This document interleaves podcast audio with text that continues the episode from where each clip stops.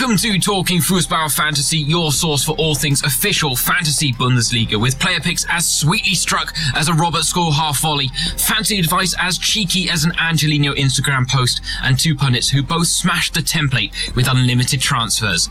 Good morning, good afternoon, good evening, one and all. My name is James Thorogood. This is Talking Fußball Fantasy Season 4, Match Day 28. And joining me, as always, well, he was meant to be in the Eifel on holiday, but with plans on hold, he has graciously given up part of his evening. It is, of course, the fantasy football god himself, Flo Reinecker. Flo, unlimited transfers. There are always a few hurdles, but you faced more than many. Yeah, I did. I was working on, on Saturday and was quite stressful for some reason. I'm, I'm not sure if that was fabricated by colleagues of mine, but to bring you down. I'm, I'm not sure uh, what happened, but I was the only guy who was able to publish any stuff on the Bundesliga website for like for no reason at all. Um, I had to do all the entries for every live blog simultaneously. So all the, the guys who were doing covering games had to send me their bits so I can put them online.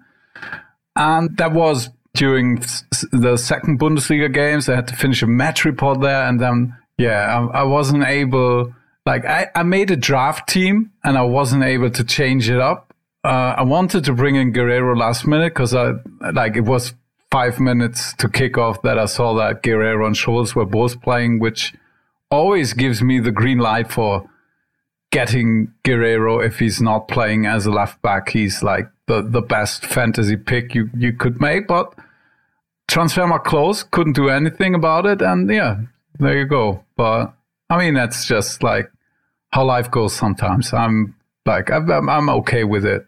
Uh, I, I wouldn't, probably wouldn't have changed too much else uh, but I, I, wasn't able. And I mean, it's it's good that you introduced me with the fantasy football god, James. but I th- I think you you maybe we should take turns and next time I introduce you that well because I mean you're you're you're really hitting it out of the park right now. I, I, have to admit, I had a very good first weekend back. Unlimited transfers have normally been my enemy, but this time my gut feeling was on point. I took some risks in good places.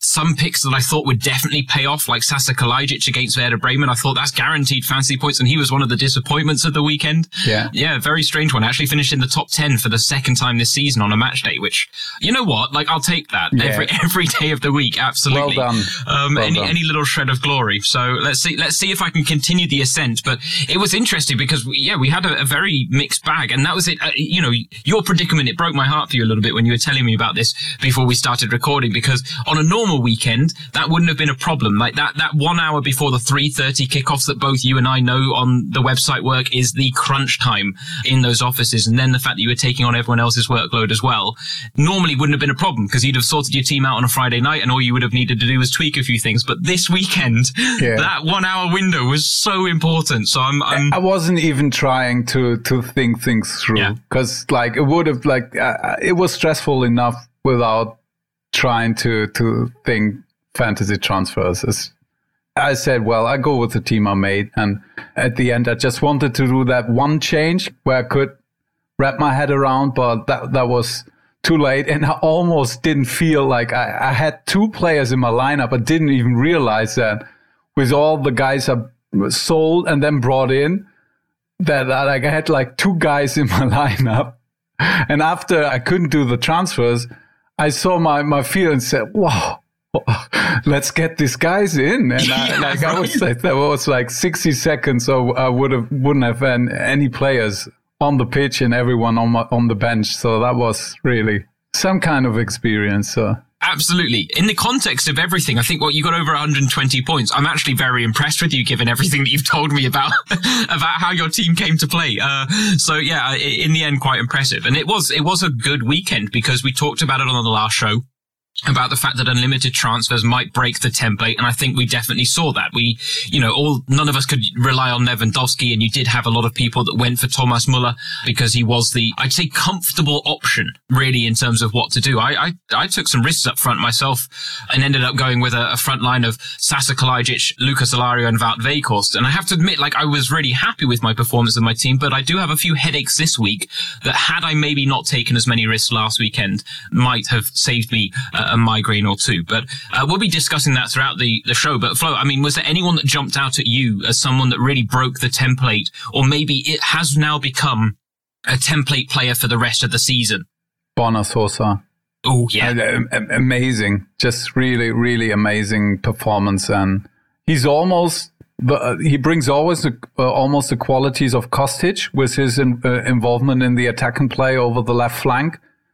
Plus, he's much cheaper. Plus, he's a defender. So yeah, yeah. But like as soon as I saw like him going off, it's like with Lewandowski. I, I'm not rooting him uh, for him to do well in the fantasy game because I know everyone else who takes this game seriously has him in their squad, and I believe that everyone probably like 90% at least of our listeners had Borna Sosa in their squads.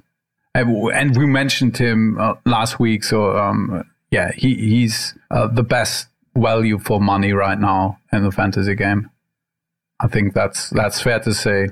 I couldn't agree more. I think, yeah, in terms of a template player that many people will have in their squads and they can just leave him from now until the end of the season, even despite, you know, if he doesn't have the best fixtures every weekend, I think Sosa fits that bill really well. I mean, I personally can make a case of Philip Kostic. I stuck by him through the unlimited transfers and Silva because well. he's just, a, as well. Both, both yeah, of these absolutely. guys, yeah, yeah, shown that matchup proof. And like my prediction of that game was wrong. And that's something like I, I went for the Dortmund side of this game and I mean, we saw how they played at Manchester City. I just I, I can't wrap my head around how that is the same team yeah, uh, right. playing that poorly against Frankfurt and then going on and uh, yeah, ha- having a great game at Manchester and really uh, sh- should have drew that game. Absolutely, Th- that makes it tough because Dortmund is unpredictable and there are fewer like Hoffenheim is another uh, team that's totally unpredictable.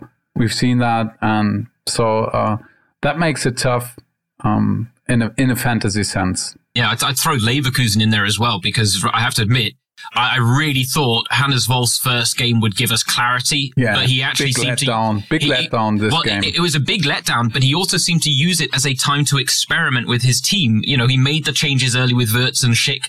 Um, you know, I think it was before the hour mark, so it was really a case of I'm giving you guys an hour, and then I'll give you guys half an hour, and whoever performs best is probably going to be my team next week. But then Wirtz and Schick come on, and one gets an assist, one gets a goal, and you go, oh, Alario may not be as secure up front yeah, as I well, Thought he was scored as well. So allowed well, to score as well. So yeah. yeah, it's it's it's really tough. And what is he doing with Diaby? Because like he played with a three man back line where they where he don't have real wing wingers, and I mean Diaby is one of the best players and he's a typical winger. So well, the position for Diaby doesn't exist in the system he played yeah. against Schalke. So yeah, um, I, yeah it's, it's, a conundrum. I wish I hadn't gone for Amiri, but like I said, he was in my template squad, and I think maybe if I had the time to think about it, I, I would have even brought in Palacios just because uh, I like to do fancy plays from time to time, and uh, yeah, he, he would be uh, a value pick and was in the starting lineup out of the blue, but yeah. That was it. I mean, you were you. I, funny you say that because uh, I think on the last show I recommended Amiri and you recommended Demirbay, yeah. and you had Amiri in your squad and I had Demirbay. so it was weird how that kind of worked out at the end. But yeah. that's that's why uh, Leverkusen are a bit of a conundrum, and it's one of a lot of talking points that we're going to get through. And you know what? We've got some listener questions, so instead yeah. of Flo and I just rambling on, let's maybe address some of the issues because Leverkusen are one of them. But quickly, Flo, a non-fantasy question from our good friend at Ronan Murphy, who says non-fantasy, but can Bayern or Dortmund go through in the Champions League. What are your thoughts? I think the chances of Bayern actually going through are higher than uh, that of Dortmund. I say they still have like 40% chance to, to going through. I mean, the, it was a freak result uh, against PSG. That game should, shouldn't have ended that way. I'm not sure if you saw that, James. So uh, I, I, didn't. I had I, I, had much clarify. more important yes, things, much more important games to cover. Yesterday was your birthday, James and you celebrated it the way it should be by commentating a Werder Bremen Cup match.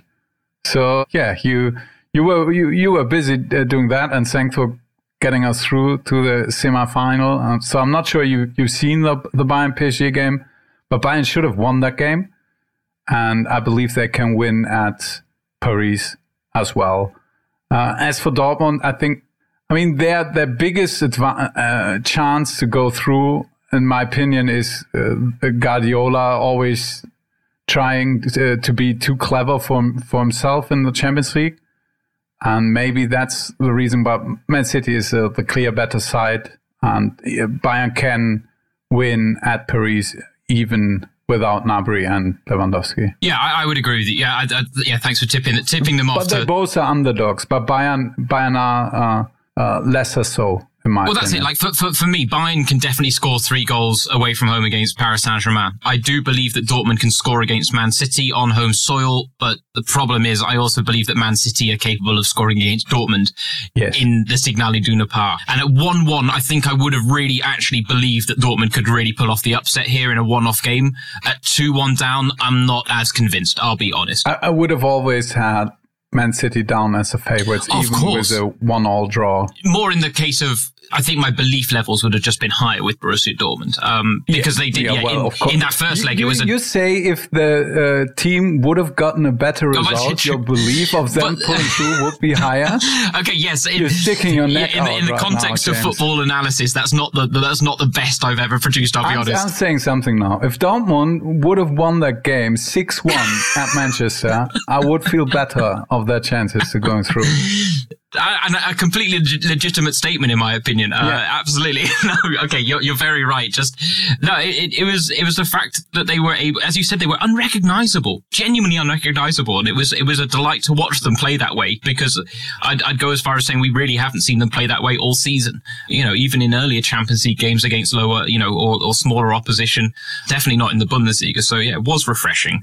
But I will agree with you that I would I'd say I will believe in Bayern going through, and I think Dortmund will score against against Manchester City, but they will not outscore Manchester City. And that is the problem. But yeah, I, I like the fact that you tipped them off to my birthday there, 33 years old. Whoop de doo. Uh, yeah, last birthday without a child in my life as well, which is going to be an interesting one. But in fairness, a lot of people wrote to me saying, you know, happy birthday. Oh, sorry that you have to work. And I went, you know what? I can think of many worse ways to spend my birthday than commentating a DFB Pokal quarter final between Jahn Regensburg and Werder Bremen. You know, yeah. guts, glory.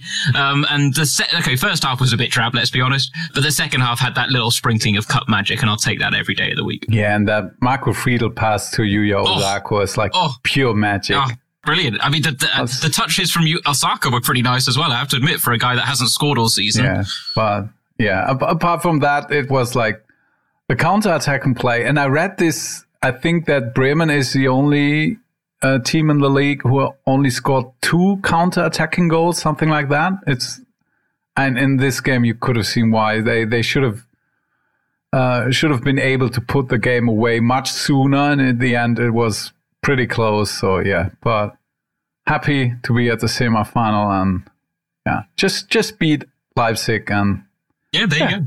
Cup final would be th- nice. Th- third semi-final, third semi-final in the last six seasons yeah. for you in the well, DFB Pokal. That's not a bad record. We're uh, eine Turniermannschaft, James. You know that. Yeah, there you go. I love it. Yeah, that's very, very true. Um, okay, let's move on to our next listener question. It's from at j.q, uh, who says it's another Leverkusen question from me this week. He asks, is it worth sticking with some of the punts we went for last week? He uses Alario and Wendell as examples. He says, is there too much uncertainty around them? And I'll whack another question on here as well from at Benji Tonelli, who says, who would you keep this week, Alario or Demirbay? And this really is the, I think the conundrum we're facing with Leverkusen, isn't it?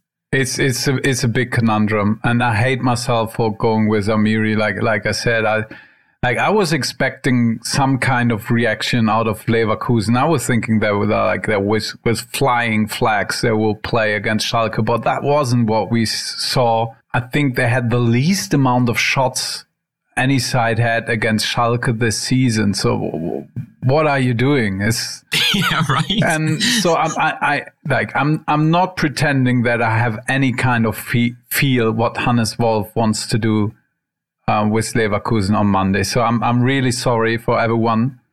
Uh, I, I can't give you an answer.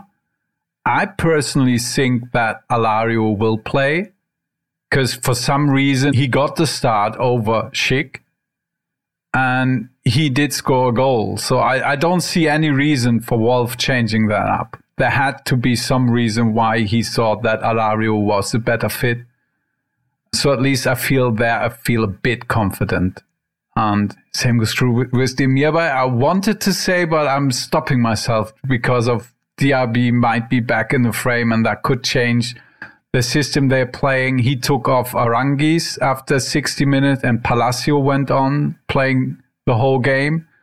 And I think that Palacios probably is now the teacher pet, if I might say so, because he's a, uh, like he was totally out of favor with Peter Bosz, but Leverkusen once paid top dollar for the Argentinian, and now he's probably one of the guys that that was like every coach who comes at such a high profile club like Leverkusen, there's enough quality uh, outside of the starting 11 from the former coach that he takes at least one guy and says, you're my guy, you, you can play there. And, and so I think Palacio and Aránguiz, I feel safe, uh, will probably play on, on Monday, but it's, it's just a guess. And I think every, like everybody who's telling you they know what's going to happen with Leverkusen, I, I think it's, it's not accurate. Um, unless you're Hannes Wolf yourself. Yeah. And I'm not sure that he even knows what he's going to do because that, right. that match is on Monday. Yeah. So uh, everyone who wants to send me a small reminder on Monday evening because of that match, you're you're you're welcome. Uh, I hope I don't forget it. And it's, you, it's I, not I hope like, you don't either. Uh, Hoffenheim Leverkusen is a match I will be glued to the television to watch. No, okay, that's that's fair enough. No, I, I agree with you. I, I, I think Hannes Wolf wasn't quite clear on who his best eleven was, and I was hoping that we would see him pick his best eleven or the best the eleven he thought was his best. But then the performance against Schalke was so limp. I can see him changing things up. And the real problem for me, Flo, with this is that because it's a Monday match, I'm pretty confident his press conference won't be till Saturday. So we won't find out any any clues about his squads or anything um, is, is, is the, the biggest headache this weekend and the, the one that we get no, the least information for horrible. before making our it's changes. Absolutely incredible. But I, I, mean, to answer Benji Tonelli's question, I, I think I'm erring on the side of caution here and, and joining Flo's camp because I do have Alario and Demirbay in my squad. I feel uncertain about both of them. Yes. But I think Alario maybe is just ahead um, because Demirbay, what might happen with Demirbay, he might stay in the squad, in the starting lineup, but he might be in a deeper role and not as an attacking. And the fact is, Demirbay is always a player that has relied heavily on set pieces as well. We thought that was going to pay off against Schalke, but he's not been the biggest scorer um, on a on a week by week basis. And so Demirbay was always one that I was looking to ship out of my squad quickly, and I may even do it this week for a Friday night player that we'll talk about later. But the next question we'll move on to Flo. It still kind of links with this Leverkusen talk because it's at Bavarian 26. He asked, do you prefer to hold Hoffenheim players, Baumgartner, Kaderabek, or Leverkusen, Amiri, Wendell, as both, as all were bad choices last week, but is it worth holding on to them? And also, what are the best candidates to have the next few rounds? He asked. So Hoffenheim, let's do the Hoffenheim Leverkusen first. Do you prefer to hold Hoffenheim or Leverkusen? Uh, Hoffenheim, especially Baumgartner. Yes. I, I still think he's a good pick. And like even Schalke was able to create some uh, chances against Leverkusen under Hannes Wolf with a three-man backline, so he's changing up a bit. And like Hoffenheim is another one of these unpredictable squads, and like they they can win this game uh, against Leverkusen. Uh, I think it's it's possible, and you, you you can feel safe that Baumgartner and Kaderabek are playing I feel safe that Wendell is playing as well. Uh, I might add because Sinkgraven is still questionable, and uh, I, I, think that under a new regime, probably Wendell has the edge over Sinkgraven. And we talked about that last week. So I, I would stick. I'd, I'd, rather stick with the Hoffenheim players, and yeah, candidates for the next few rounds out of these two clubs. It would only be Baumgartner would would actually be the only one I I would be quite high on.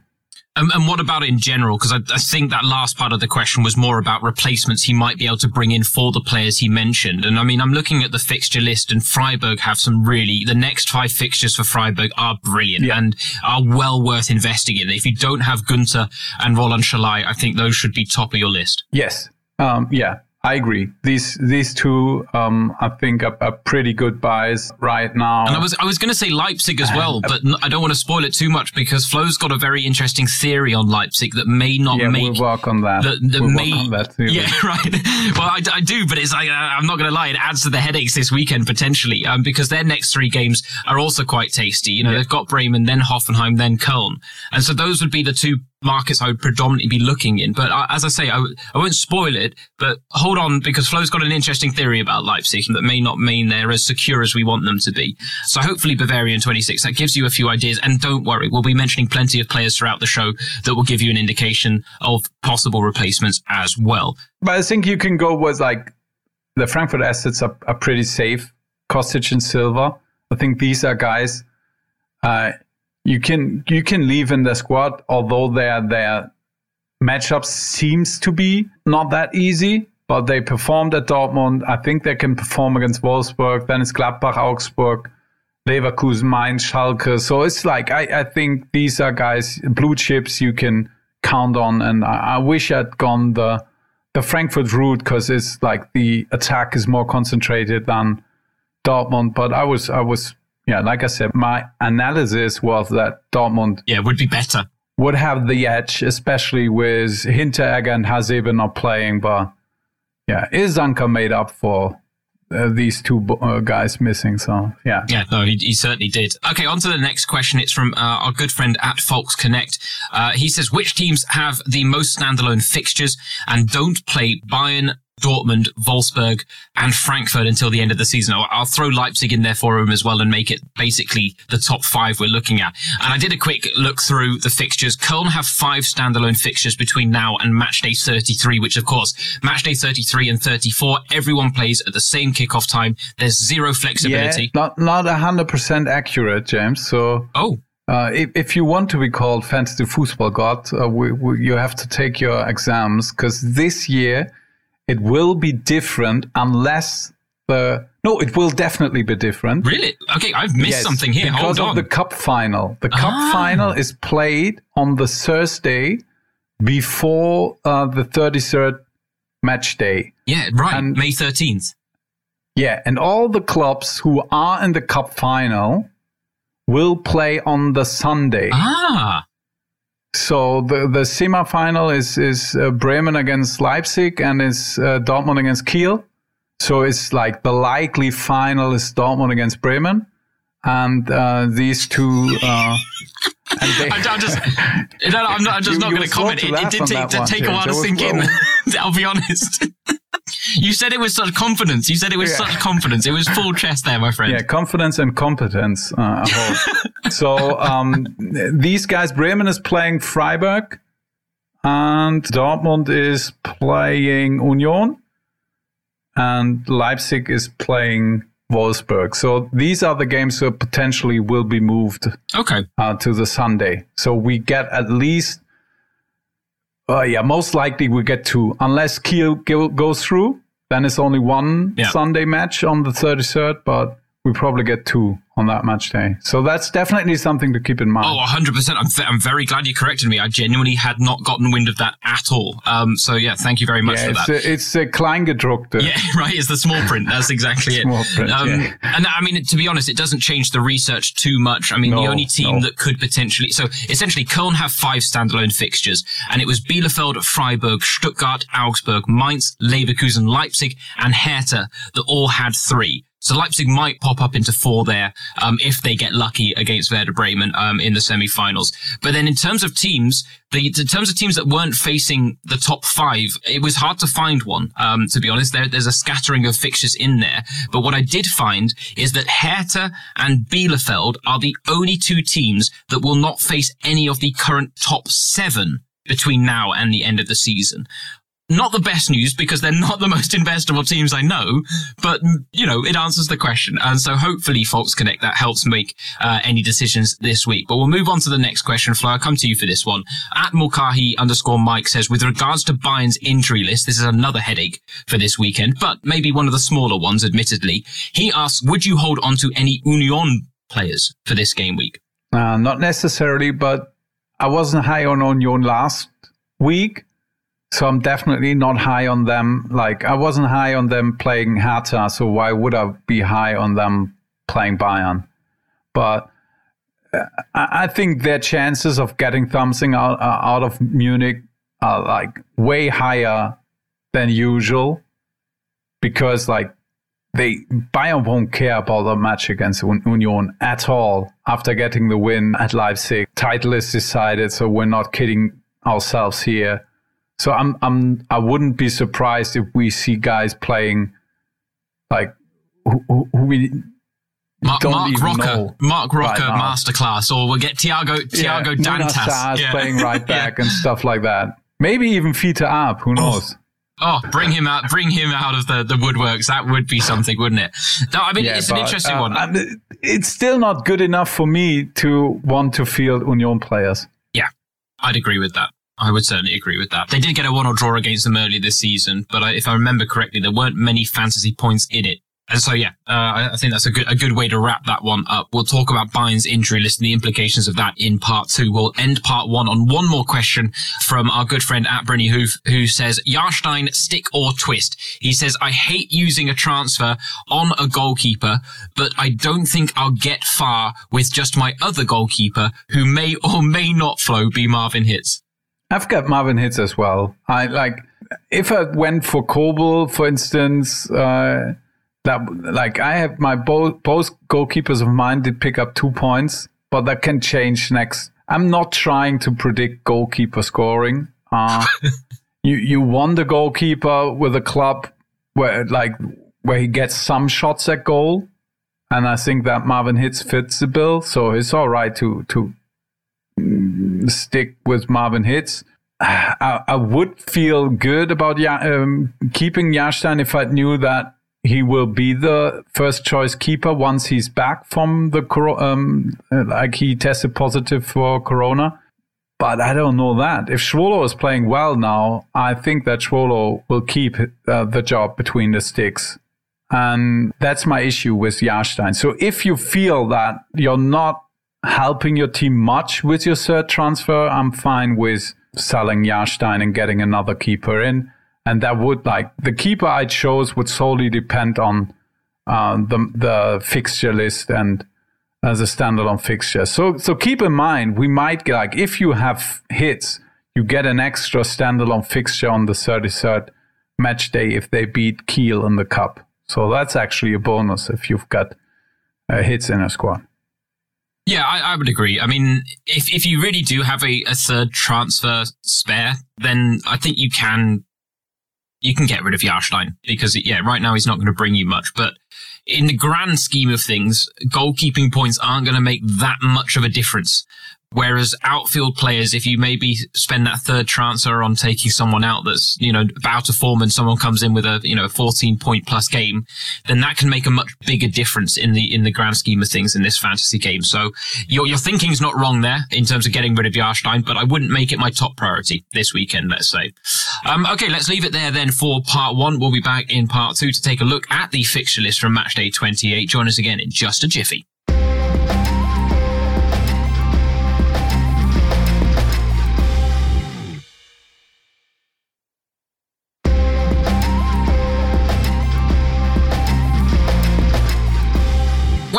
Back to part two of Talking Fußball Fantasy Match Day 28. Time to look at the fixture list, starting with that Friday night game. We've got one again this weekend, thank the Lord. But admittedly, it's not the best. Uh, Bielefeld against Freiburg. It kicks things off on Match Day 28. Now, Arminia have gone five games without a league win at home and have failed to score in each of their previous four matches at the Schüco Arena. Meanwhile, Freiburg, yes, they lost on the weekend, momentum lost, European hopes probably out the window, but they do have this incredible run of fixtures that we've mentioned, and Roland Sallai is someone we need to talk about because he has scored in each of his previous two Bundesliga outings, first time in his Bundesliga career. And then on top of that, you've got to factor in the fact that he scored twice during the international break as well. So a man in form, is he the go-to option for Freiburg, Flo? Yeah, he, he, and Günter.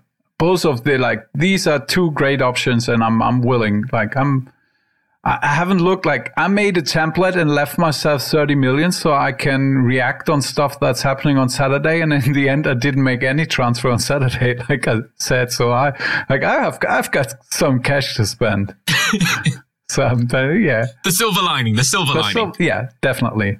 And, uh, I'm not sure if I'm allowed to correct you twice here, uh, James, on the show, but. Uh, oh, no like seventh place could be enough to qualify for Europe, and Freiburg is just two points off.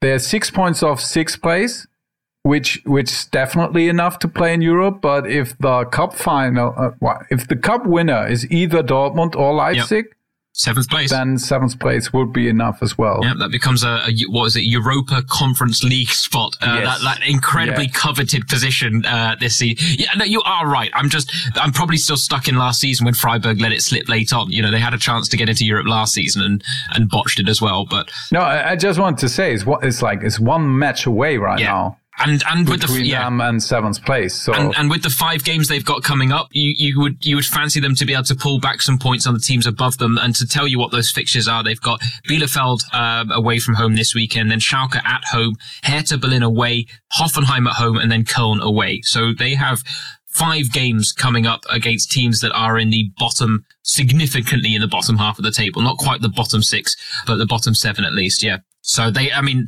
they, they make for a good, they certainly make for a good investment right now. Um, and Bielefeld, uh, I think you've often pointed out the fact that Freiburg are a team that concede a lot of shots on goal. Yes. So is this potentially a game for a few differentials as well if people want to take a punt on a Friday night on someone they know is going to be in the starting lineup? Yeah, you, you can go with Doan. Uh, but I, I personally prefer Sallai over Doan, and I don't, I won't have two midfielders out of this game. And I want Freiburg next week, and like uh, I mean, Bielefeld is playing at Augsburg, so you can you can like Bielefeld has a good run of fixtures. They're playing at Augsburg and then Schalke, but still, I prefer I prefer going with Freiburg. So uh, that's why Doan isn't on my radar. But if you don't want to invest in, in, in Freiburg and in Sallai, I think then Doan would be my choice. Yeah, no, I think uh, valuable advice there, um, definitely on that game because yeah, it, it is a chance to get some guaranteed starters in your lineup. Uh, Freiburg for me certainly the way to go with those next five fixtures. And yes, you can maybe get adventurous with some of your picks, but I wouldn't get too more adventurous than Sallai and Günter to be honest. Uh, you're playing a risky game there, even with someone like Demirovic who's been in good form um, uh, of yeah, late as well. So let's move. So don't go with ah, Demirovic. And you are right. Yes, he did pick up his fifth booking of the season, didn't he? Uh, that's why yeah, kicker have Nils Petersen in their starting lineup. And that could, you know what?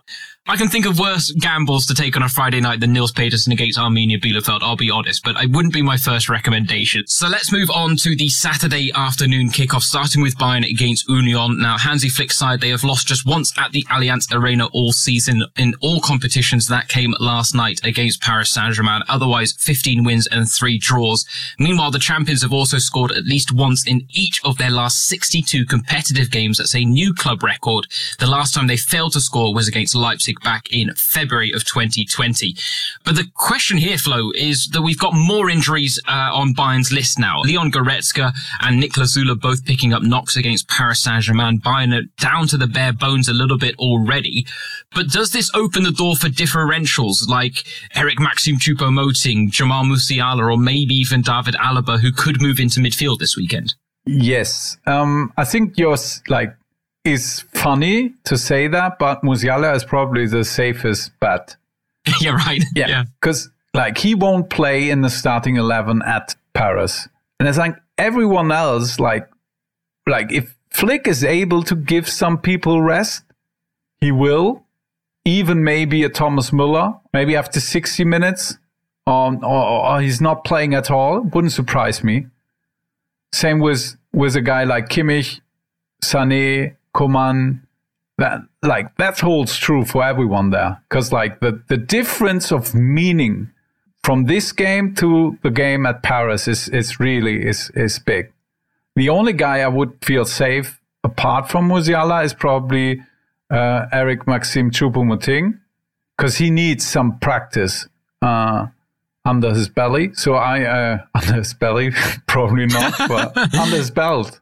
That's it, isn't it? Yeah. That is it, yes. I think he's going to play, but uh, still for him, it could be 65 minutes tops. So, and yeah. he's almost 10 million. Yeah. You definitely can make the gamble with going w- with Choupo-Moting. I'm, I'm just not sure if I'm not like, um, I'll, I'll let Bayern slide on the wayside altogether. Uh, I don't have any Bayern player in my squad right now, and it's it's probably not going to change because uh, I'm, I'm just not feel like I'm not feeling certain enough with any Bayern player apart from maybe Musiala. But like I said before, I've like I've got 30 million lying around in cash. Yeah. So I, am not. I, I, don't need the savings to go to uh, Musiala, who's sitting there at 1.5 million. But he's still my player pick for this match. Yeah, no, and I, I completely agree with your analysis actually on all fronts there. And I'm in your camp as well. I have zero Bayern players in my squad, and I'm not 100% convinced I, uh, I'll change that either this weekend. I did initially have plans to bring in Thomas Muller because I thought, uh, I actually thought he'd be the starting striker against Leipzig. And, yes. you know, the Eric Maxim Choupo-Moting decision has certainly change things up. And then I actually, I agree with you. The fact that Muller may not be on the pitch for the full 90 minutes, if any, against Union as well. So, uh, a bit of a tricky one because I'm sure a lot of people will have gone in that direction with the news of Lewandowski. Whereas if you held off, then, uh, you know, 9.4 million is more expensive than Sasa Kalajdzic, which is, is a bit crazy. But at 9.4 million, Eric Maxim Choupo-Moting could be a differential if you're feeling very adventurous. So, yes and if Bayern is performing. So we're not yeah, like they, like Lewandowski didn't play two times this season, and, and that were the games with the least amount of shots at goal. Yeah. So far, I think I'm. Did I mention that before last week? I don't think you had actually. No, I, I was on another part. I'm just remembering. So, so I, you got to remember what you say on which one. Some kind of deja vu, James. Well, that that wasn't such a nice face looking back at me. So yeah, oh, now I remember. Uh, don't you worry. Hey, you got the information out there. That's what matters. Um, I don't I don't care if it wasn't here first. I'll I'll, I'll take it either way. Um, okay, let's move on to Eintracht Frankfurt against Wolfsburg. Frankfurt, they are one of only three teams that remain unbeaten at home in the top flight this season, alongside Bayern and Wolfsburg. Meanwhile, the Wolves uh, have actually won, though, their last four visits to the Deutsche Bank Park, scoring seven times and conceding just once in the process. That one goal coming in the 2-1 win that they had earlier this season. In terms of a player pick Flo, who are you going for from this game? And is this a, a match to maybe avoid this weekend? Yeah, I wouldn't, I wouldn't necessarily buy into, although I think that, like, if you bought Kostic last week, like you did, uh, which was a stroke of, of of genius, uh, you could argue that why not going like he's he's probably still a safe pick even against Wolfsburg, and uh, who knows what's going to happen. Usually, like Wolfsburg being involved limits the amount of fantasy points scored, but maybe they slugging it out because like the pressure isn't as high on this game as we thought it might be a week ago because Frankfurt did win at Dortmund. They're now seven points clear of Dortmund. Wolfsburg is 11 points clear of Dortmund, which means like these two clubs are basically chewing in to the Champions League places, and it doesn't really matter if you're coming in third or fourth. So the pressure isn't as high. So maybe that leads to a bit more attacking play than we we could have expected before. So I'm I'm not against going with a guy like Filip Kostic, and he's actually um, my player pick. And uh, I think you can make arguments for going with Andre Silva, who's also great. Both are probably differentials after the unlimited transfers because of the tough matchups they they having um, to start out. Uh, World Cup winner Erik Durm is also like he he's playing and cheap enough that he's at least someone to think about. Yeah, especially he's basically playing as a right winger in, in Frankfurt's formation when he is on the pitch. Now, I, I would agree with you. I mean, I've got I've got Kostic, I've also got Weghorst and Mbabu, and initially my plan was to get rid of Mbabu and Weghorst straight away, and Sasa Kalajdzic, actually. I had my three transfers planned out. But the uncertainty with Leverkusen um, has maybe changed my mind because at least with Weghorst and Mbabu, I'm, I'm, they're guaranteed to be in the starting lineup for Wolfsburg, and therefore I may just stick by them for one more week before shipping them out because they do then face Bayern as well, which is not a not a game that I really want to be heavily invested in, especially with Wout Weghorst. Um, even though he's a yeah, you know prolific yeah. striker, we have to wait and see what happens in the Champions League. Well, so. that too, that is very yeah. true. Yeah, they may take their eye off the ball a little bit against Wolfsburg. You yes. never know. Um, but okay, let's move on to the next game. Hertha against Gladbach. It was a one-all draw earlier this season, uh, and recently the old ladies' return of 12 points from 14 match days in 2021. That is only one side has fewer points than them in that time span, uh, and that is, of course, bottom side Schalke. Gladbach, meanwhile, uh, they got a very big win against Freiburg uh, last time out, come from behind, and they're aiming to make it three wins out of three for the first time this season this weekend. Player pick Flo. Who are you backing here? I, I, think I'm going with Lars Stindl. I mean, he, he had a pretty good performance last time out. Like he, he's pretty solid um, being a midfielder in the game. Like I changed allegiances up front. I brought in Pléa, and he started as uh, the central st- striker against Freiburg, and then didn't work out. Rose changed it up at halftime. Pléa was playing over the left flank in the second half, and Thuram was playing up front, and that actually worked better against Freiburg. Thuram did score a brace and I now expect Pléa to play uh, to play as as a winger, which I hate. Yeah, and Thuram playing as the striker up front. So uh, definitely Pléa's fantasy value did take a hit. Although you ha- you have to say like his shot involvement was was good. It was it was good. It was still good with with Pléa. So he is is not it's not the end of the world, but I wouldn't think about buying Pléa now for this game. If I had to choose a striker of Gladbach, it would be now clearly Thuram because I expect him to be to playing this central part, which is more valuable in a, in a fantasy sense than playing on the wing. Yeah, that's it. I'm- and I'm yeah, I'm, I'm you you can make arguments for Matheus Cunha, I guess, but it's too fancy for my taste uh, to go there. Yeah, you know what? I I think Hertha next week on the show next week, they might feature quite heavily um, because their fixtures do take a turn for the better and they are under pressure. They are a team that will be fighting for their lives. Um, and that normally bodes well for fantasy owners in the in the latter stages of the season when some other teams will, you know, take their eye off the ball a little bit. Motivation's not as high. There'll be a bit more rotation as well to give some fringe players a bit of a run out before the end of the season. With Hertha, that won't be the case. But I agree, Flo, not this weekend. Yeah, one one thing to add, James. Uh, I think that Stefan Lainer, if they're playing what they did play in the second half, because Rose did change it up, did play with a three man back line, and Lainer was like he he played the dome position. Yeah, uh, yeah. Uh, against Freiburg in the second half, he was really involved in the attack and play. Uh, did pick up nine points, could have been even more. He was close to scoring. He like he was close to being involved in a few more shots.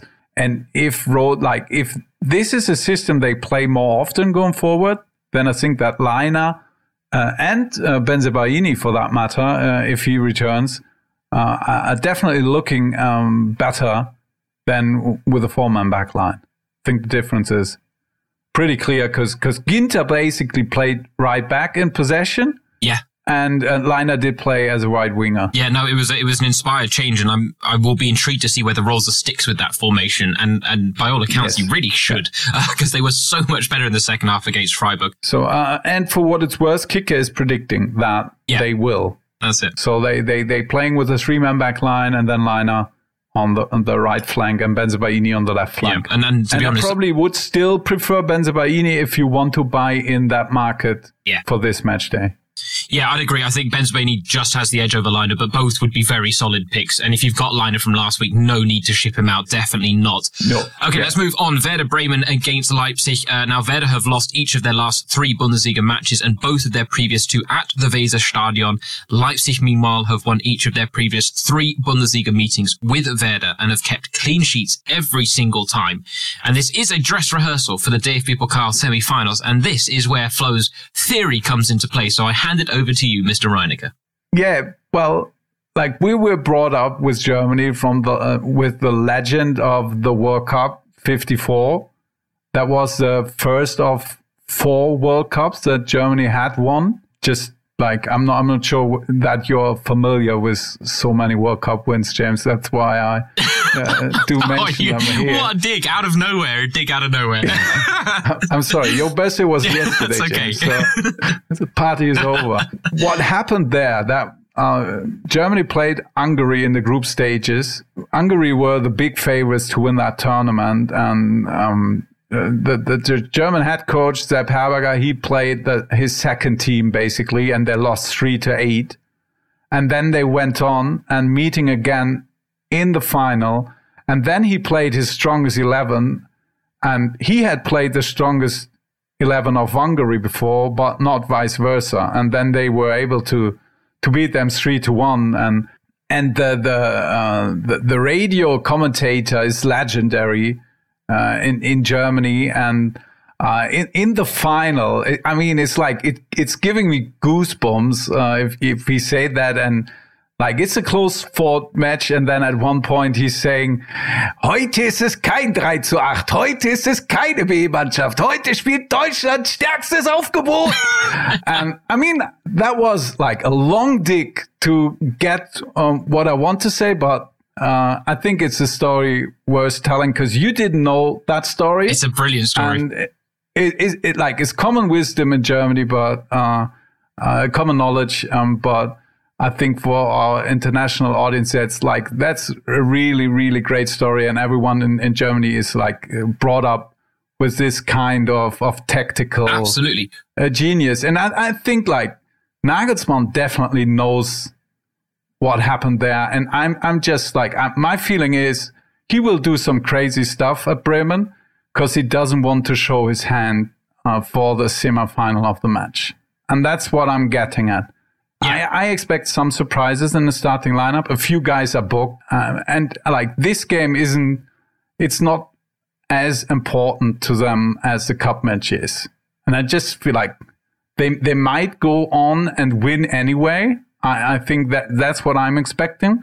I just think we could be in for a few surprises regarding the starting lineup. Yeah, you know what, and uh, you talked me through it, and, and that's it. I was I was very well aware of Sepp Herberger, very well aware of the, the das Wunder von Bern. You know that that is that is legendary status. What I didn't, what I wasn't fully aware of, this part of the story where he had deliberately played a weakened side in the group stages against Hungary, knowing that they might face them later on in the tournament. He wasn't to know it was going to be in the final. It turned out it was the final. Perfectly played hand, and so I like that was a, a nice little anecdote, and I do I do think Julian Nagelsmann as a, as a educated man and a studier of German football will be very well aware of that. And I, I could see Justin Kluivert and, uh, you know, maybe yes. Hwang come into the starting lineup. Yeah, or Henrichs, yeah, like right. guys like that yeah. who, who hadn't played that much before. And like, I'm, that's why I have Nkunku yes. in my squad and I still think he's going to play, but I'm not sure. Yeah. So I'm, I'm not sure what, what's going to happen.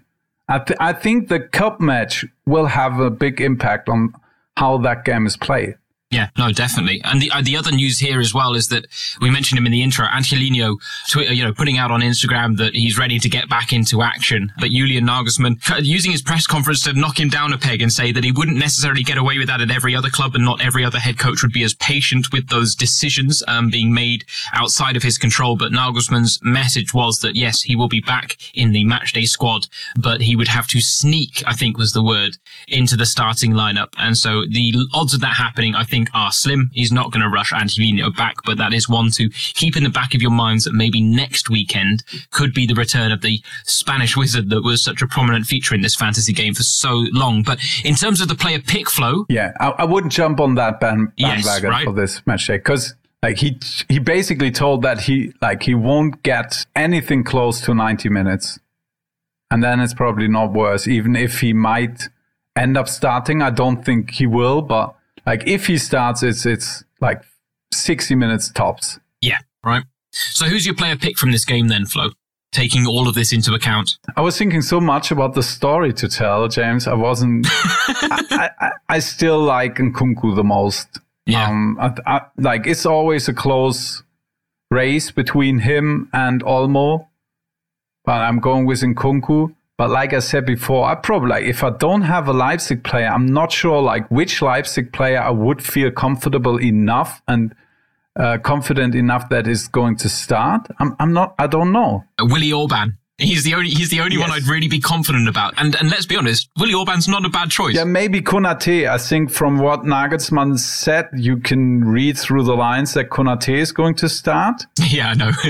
but like um, I, I, don't like centre backs in fantasy anyway. So yeah, it's yeah. Yeah, it's it's my take on the situation. I might be wrong, but I I usually like go with um, the the stuff like my my opinions, and because then I only have no, myself true. to blame, and uh, if if stuff go goes wrong, it's a good way of going about it. And I do agree with you. I've got Nkunku, and I I, yeah. I, wouldn't bring anyone else in from Leipzig, but I'm also not looking to get rid of Nkunku because I think I've got bigger priorities. And no. on the off chance he does start, yes. then against Bremen, not a bad not a bad play to have. No, I, I wouldn't say it's an off chance that he starts. I think true. Uh, probably true. it's more yeah. likely than he uh, that he starts but it's not like it's probably less likely than everyone else is thinking. Yeah. Um, how likely it is that he's going to start. No, no. So I'm, I, I wouldn't be shocked if Hwang uh, and Kluivert both are in the starting lineup. Yeah, no, uh, me neither. Me neither. Okay, let's move on to the Saturday evening game, Stuttgart against Dortmund. Now, you will remember first half of the season or back in uh, 2020, uh, Stuttgart won this game 5-1 and it was the end of Lucien Favre's reign as Dortmund head coach. Dortmund looking for revenge, but of course on the back of that uh, Champions League result, you never know whether they'll be quite fully focused on things here in the Bundesliga. Uh, Stuttgart have lost just one of their past seven Bundesliga matches, four wins, two draws in that time, and they are are also unbeaten in six on home soil, winning the last three, which is crazy considering the fact that I think they were the team that took the longest to get a home win yes. this season. Or actually, did Schalke win on home soil against Hoffenheim? Yes. They did, right? Yeah. yeah. So they would, yeah, they would have been one of the longest to wait for a home win. Meanwhile, for, for Dortmund, Erling Haaland, uh, he has scored a brace in each of his last three away games at Schalke, Bayern and Cologne. However, 405 minutes without a goal for club and country. That is the longest dry spell of his entire career. He's rubbish. so I was going to say, surely he's going to change that this weekend against Stuttgart, Flo. But you're going the, the opposite route. I'm, I'm like I've I've lost confidence in the Dortmund side. I was yeah, I was thinking yeah. they make a charge uh, for the Champions League places, starting with a win against Frankfurt, but them losing this game that that definitely changed the whole equation because I'm not sure that the Dortmund players can motivate themselves to qualify for the Europa League. I'm not I'm not sure that's like the the big goal they have, uh, or even playing in the Conference League. I, I mean that would feel like really being losers.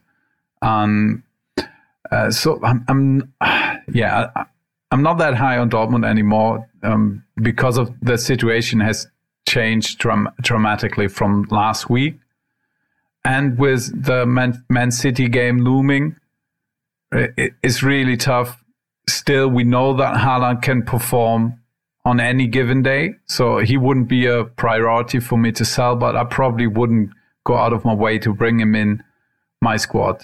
And me talking up Hazard and like I'm, I'm disappointed on him now. Knauf uh, gets the chance to play, and I'm not even sure that Hazard will be back in the starting lineup uh, at Stuttgart. So that's horrible, horrible. That one, yeah, that was a horrible move. Yeah, I, I was thinking higher of Hazard than what he did. Sure, and you know what? It made sense. Genuinely, the pick made sense. Um, and I think everyone was surprised to see Ansgar Knauf in the in the starting lineup um, against Manchester City. But yeah, uh, you want you worry about Hazard now. I was just going to ask you um, in the discussion of Erling Haaland. I mean, if you were picking, would you pick Erling Haaland or Sasa Kalajdzic this weekend?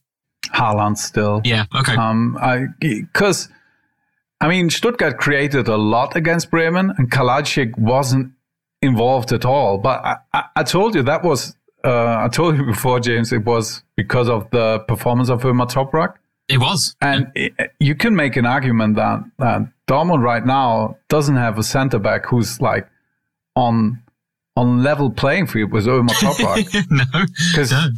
Ömer Toprak is playing really, really good if he's on the pitch. Uh, he's prone to injury, but apart from that, he, he's performing uh, uh really, uh, yeah. really good. It, it, felt like he picked up about four different injuries in the game against Stuttgart as well. Unbelievable, but he was always there. All yeah. like the high balls and everything. Yep. Like he, he was there for for for every ball, and Kalajdzic wasn't able to to shake him loose. Uh, I'm not sure that will be the case against Dortmund. So it might be easier for him going up against the Dortmund backline than it, uh, it was against the Bremen backline. Yeah, as no, funny as it might sound, because yeah, intrigued. man against man, Toprak is the better player than Hummels is. I think you can make arguments for that. Yeah, I don't think you're leaning your neck too far out the window there, admittedly. And, and I do. I, I think it's a good argument. Um, Kalajdzic is a player that I, I am going back and forth on as to whether to get, get out of my squad for this weekend or not. And it will depend on whether I then take the gamble to bring in Erling Haaland because I don't want two strikers from yes. that game. Yeah. Um, so that, yeah, it, it's all going to pivot on a lot of things. But let's move on to the Sunday games because we need some flexibility this weekend. Very important. And the Sunday games aren't necessarily the most obvious avenues to do it. So let's see if we can pick out some players that could be useful. Schalke against Augsburg kicks things off. Uh, Schalke are 12 games without a win in the Bundesliga. Meanwhile, they've also failed to score in their past five home games. A sixth home game without scoring would set a new club record. On the flip side, Augsburg have lost five of their past six Bundesliga away games, despite picking up a big win last weekend against Hoffenheim. So the, the problem for me, Flo, is I look at this game and I look at Schalke and I look at Augsburg and I go, these are two teams who play as if they hate the yes. beautiful game.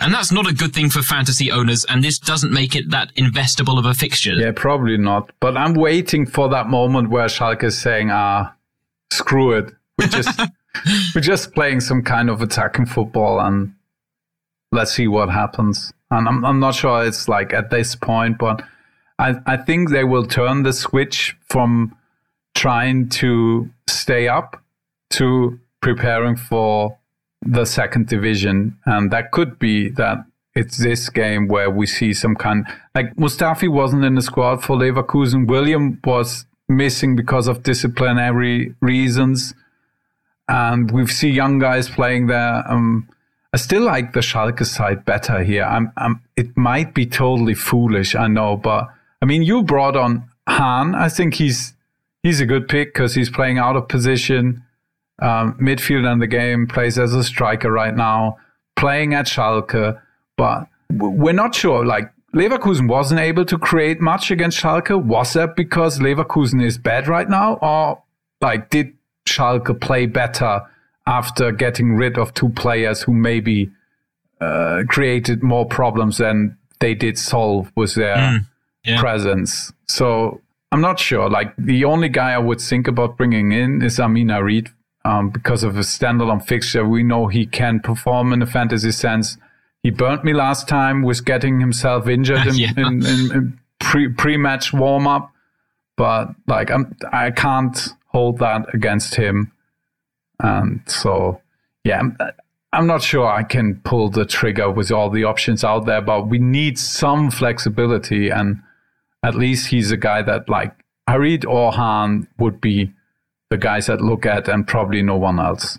Yeah, okay, let's move on to the next game and then see if it offers a few more options. Köln against Mainz uh, is the Sunday evening game. Köln won 1-0 early this season, but recently they have won just once on home soil and are without a win in seven Bundesliga matches in which they have picked up just two points. Mainz, meanwhile, momentum, you could argue, is on their side despite the one-or draw against Bielefeld last weekend because they are on a four-game unbeaten run, uh, while they have lost just one of their past eight games. So does this offer us more options than Schalke Augsburg Flo?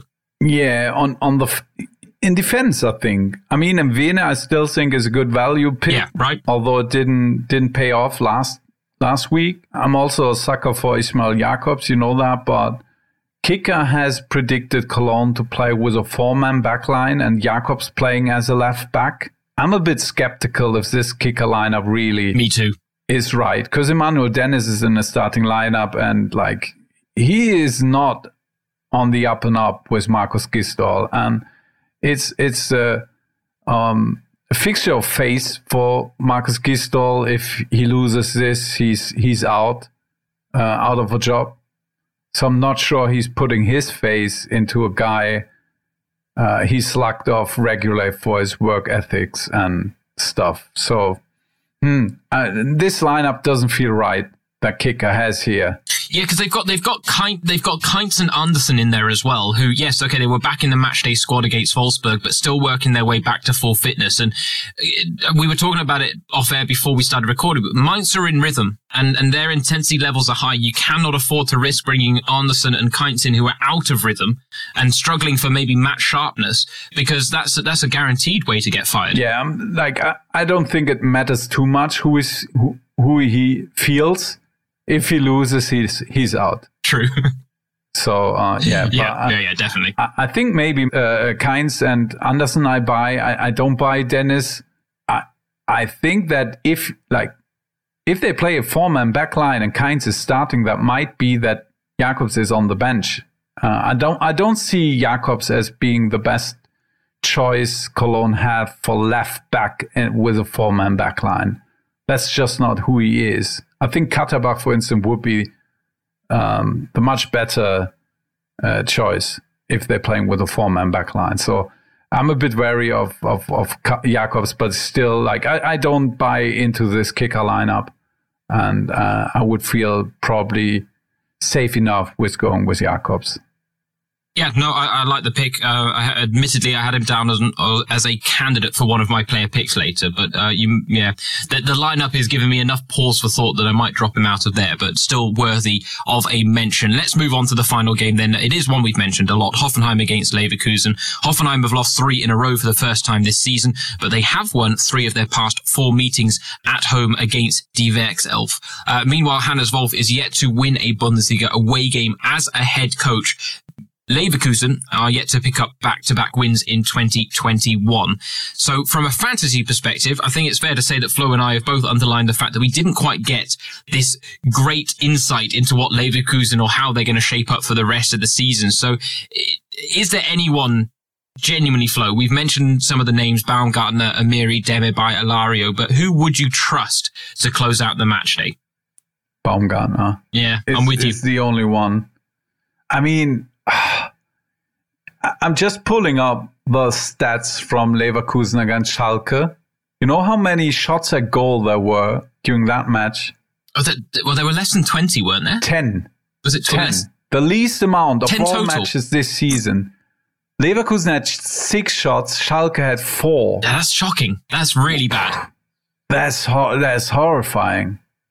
So yeah, still still probably would go with Baumgartner, but I didn't realize that that was this abysmal of a showing. Yeah, no, actually, that's terrible. That makes me really want to get rid of my Leverkusen players. it really does. You know, league league average is uh, 24 shots per game. Wow and we're sitting at 10 and for a game where Schalke is yes, involved for all clubs. Yeah, that's it. I was going to say the league average is 24, but games involving Schalke is probably closer yeah, to 30, yeah, you know?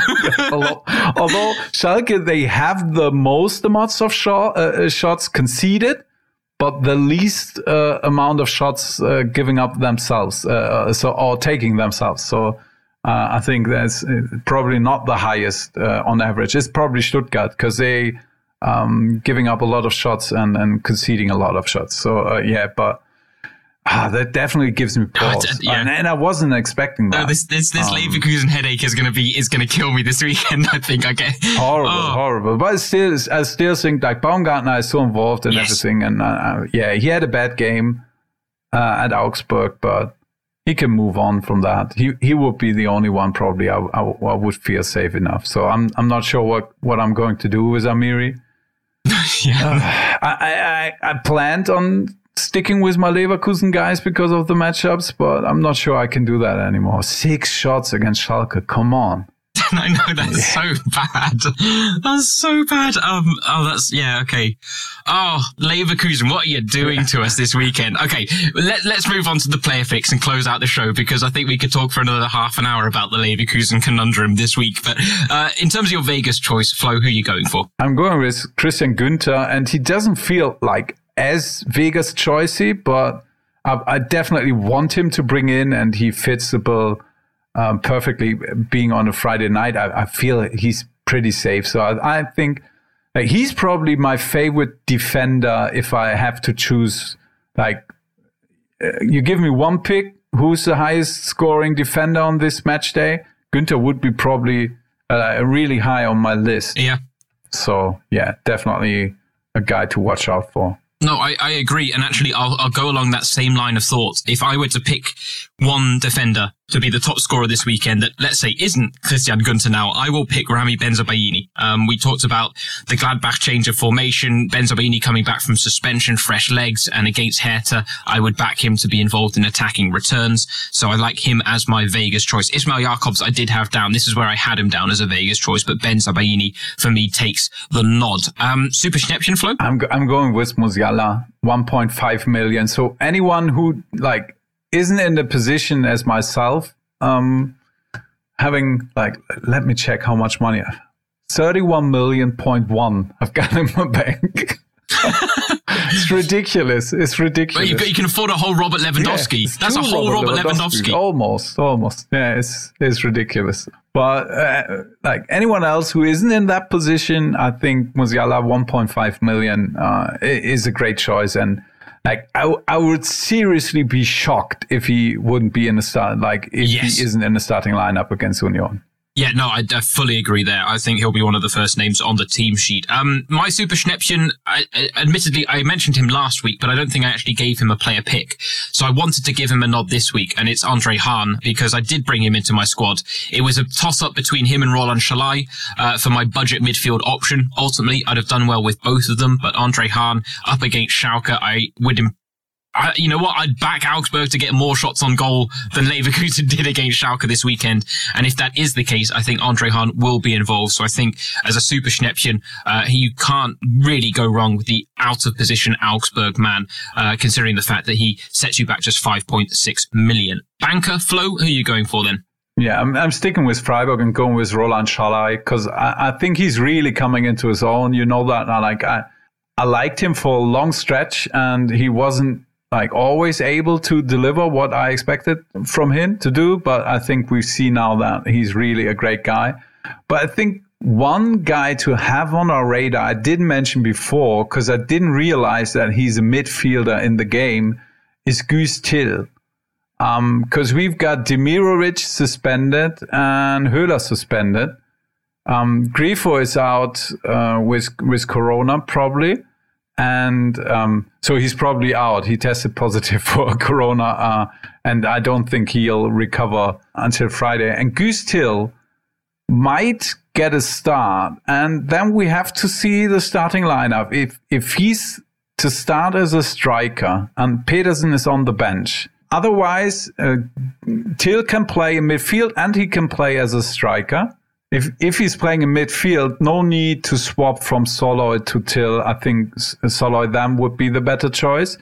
If he plays as a striker, then you can make an argument that that Til is the higher risk, higher reward play than Sallai, and he's actually cheaper. 6.8 million is his price tag, and he's definitely a differential pick. But that would only really come into fruition if Petersen is on the bench and Til is playing up front as a striker. Yeah, no, you know what? I think I think it's worth worthy of a mention though there, um, because he, yeah, he got to start a few games back. Guus Til, and he wasn't. Yes, he wasn't yeah, two games yeah, he back. Wasn't, he did wasn't play. bad. Yeah. Wasn't bad. You know, did, okay, fine. There weren't many fantasy returns, but was getting involved in some promising moments. So yeah, uh, one to keep an eye on for Friday night. Um, I'll be honest. I mean, Flo and I both had a bit of a tough time picking bankers this week. Funny enough, and I had Roland Sallai down as well. I had Jamal Musiala down, and I thought those are a bit strange because they're very low budget. Haaland and Nkunku seem too obvious a picks, and so you know what? I'm going to go with one that's a bit of left field, and it will be a one and done. But in the context of defenders that might score big, I'm going to throw David Alaba's name out there because Kicker's predicted lineup does have him in midfield, and that is a viable option potentially for Bayern. And if he is in midfield, uh, that's the problem. Uh, I'd say he's my banker, but that's a huge if actually. Now I think about it, so like, what am I doing? Like, how can I be going on a huge if with my banker? If anything, Bensebaini. Give Hansi a call. Oh, Bensebaini almost feels like a better choice here than you know than than some of the players I've mentioned because either they're too I, obvious. I would prefer Bensebaini over Alaba just because I'm not like I'm not even 100 percent sure. Like if Alaba has some like tweak little feeling that he's not 100 percent, then we oh we rest you. We like we have some guy yeah. who, who don't have a jersey with a fixed number yet.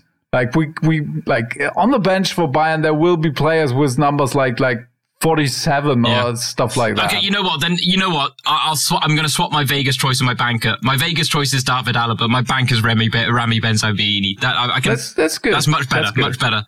Yeah, I, I, love the fact that I keep doing and these player I, picks I like on the fly. Lo- logic with Alaba. I'm, I'm just like I'm. I'm not.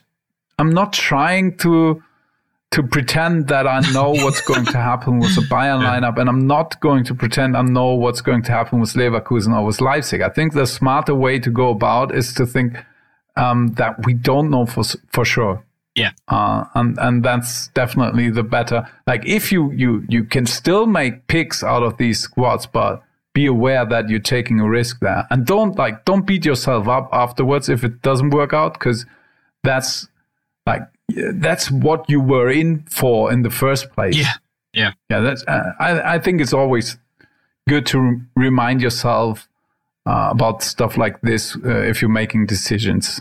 Um, if you take on risk, it's definitely possible that they don't pay off. Yeah, absolutely. I mean, this may be a weekend where risks have to be taken just by uh, based on what we've discussed today and the, the uncertainty that does lie in the game this weekend, the the fixtures that maybe aren't all as favourable. The rotation potential uh, that lies in a couple of squads, and it's it's all there, and it does make for a tricky weekend. We hope that in this show we have at least helped you navigate it a little bit better.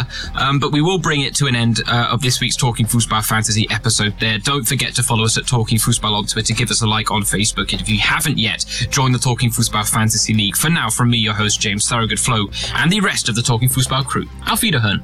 Auf Wiederhören.